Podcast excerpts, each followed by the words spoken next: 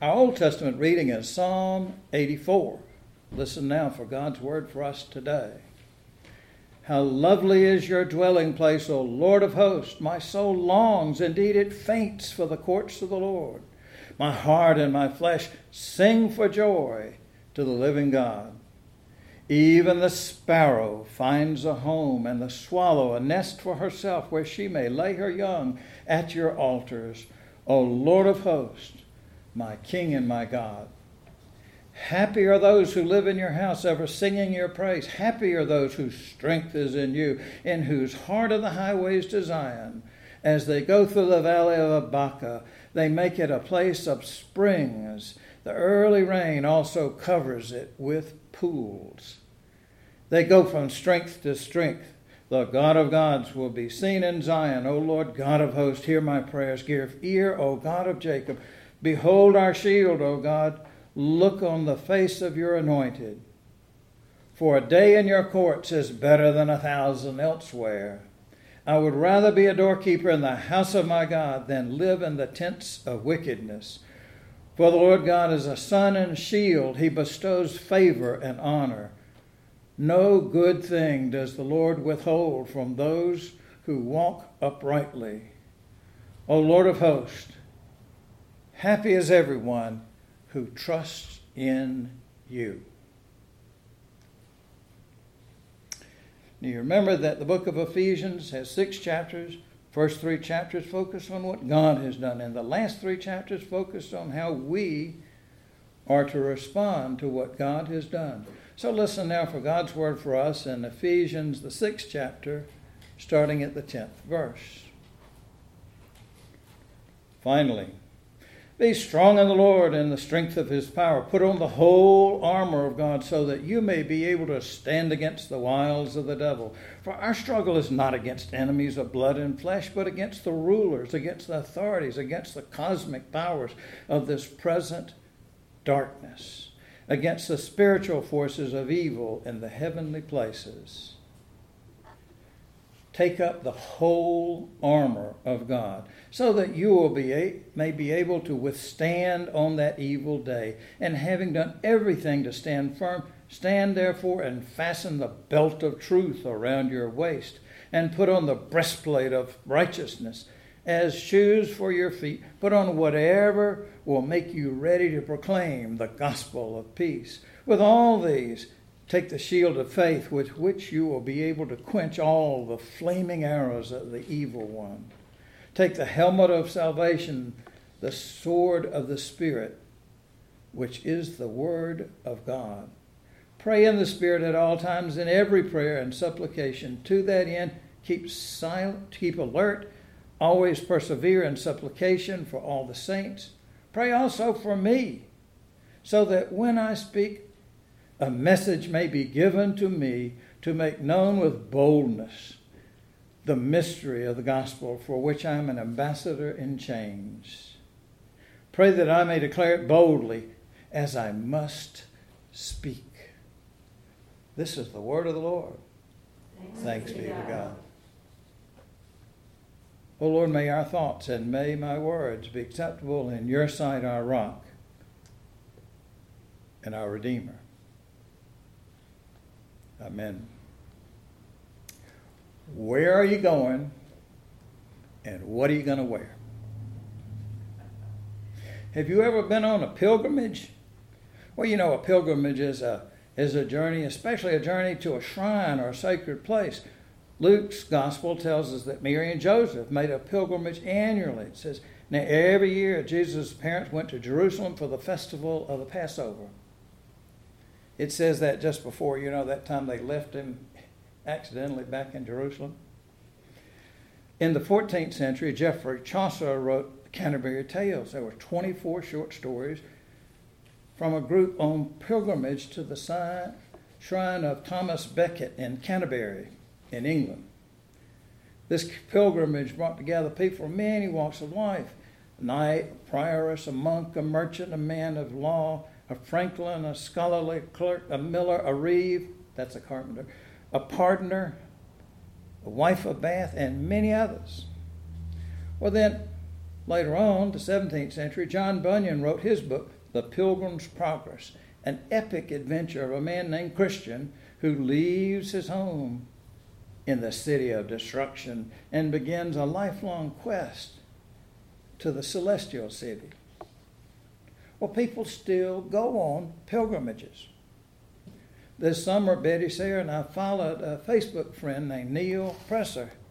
He was head of the Presbyterian Church a few years ago, and while he was traveling the country as head of the church and speaking all kinds, he'd go back to his hotel room at night and wrote a, a devotion each night on the Heidelberg Catechism, and wrote this little book called Our Only Comfort. It's a wonderful book. Well, Neal and his son Daniel went on this 500 mile, four week walk. And they started at Saint Jean Pied Port at the uh, foot of the Pyrenees Mountains. And they went to the Cathedral Santiago de Compostela. I do not speak Spanish, so I'm, you know. This Camino, which means path, this Camino is also called the Way of St. James. Well, I know you've got at least two questions. Number one is what's so special about that particular destination? Well, after Jerusalem and Rome, after Jerusalem and Rome, that cathedral is the third, it's the third most popular pilgrimage destination for Christians. Now, another friend who made that 500 mile walk and then wrote a book about it said that in 2015 there were 200,000 people walking that same 500 mile path. That's long enough to be socially distanced, right? But why walk to that particular church? Well, tradition has it that that's where the remains of St. James are. James was the patron saint of Spain. And there's a little box supposed to be some of his remains. Well, you remember James, he was one of the 12 disciples of Jesus. You remember he and his brother John were the sons of Zebedee. And first chapter of Mark tells us that Jesus saw these two brothers in their boat mending the nets. And immediately he called them and they left their father Zebedee in the boat. And that may be where we get the expression high and dry, because they just left. Well, I'm thinking your second question your second question is How much weight did my friend and his son lose walking 500 miles in a month? And I can report the son lost 20 pounds and the dad lost 22. And if you want to look, Neal P R E S A, you can see he did about 60 or 70 pictures per day on this month long walk. I learned more about Spain in this summer than I've ever known. Well, maybe your family has its own version of a pilgrimage. Mine does. Every year, except last year in the pandemic, I've gone to a special place in the mountains of North Carolina near Asheville. Montreat, North Carolina, is the Presbyterian Conference Center. And when I was a little boy in South Georgia at the beginning of the school year, some little girl, it always was a little girl, was shout out, all the Baptists, raise your hand. And most of the class would probably raise their hands. And then some other child would say, Oh, the Methodists, raise your hand.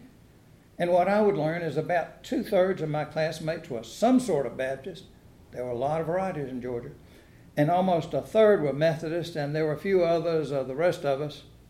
But I was the one little lonesome Presbyterian in the class. But when I went up to Montreat every summer, I'd go to church in Anderson Auditorium. It's this big stone building with huge windows, and the stones have mica that just sparkles. And the roof is like a huge umbrella with a center column and spokes going out. I, I never did worry that somebody's going to lower it, but it was a, a wonderful place to be because it would fill up with thousands of people and all of them knew how to say debts and debtors when they did the Lord's Prayer, and they could all spell Presbyterian and predestination. Now, I didn't say they could define it, but they could spell it. And there we would hear marvelous preachers. Like one guy who lived there in Montreat named Billy Graham. Well, that wasn't the only reason that our annual pilgrimage to Montreat was special. There were mountains to climb and clubs for kids where I learned how to roller skate and make lanyards and putt putt and wood burn and hammer things and copper and all that kind of stuff. And there was a lake, Lake Susan, where you could swim in the coldest water you ever felt. Oh, what a blessing it was to escape the summer heat in South Georgia, where air conditioning wasn't invented yet, I think. we look forward to coming to North Carolina every year, like the writer of Psalm 84, look forward to coming to the temple. So some of our pilgrimages are places we've been to, and some are return, some are where we've never been, and some are returns to special places.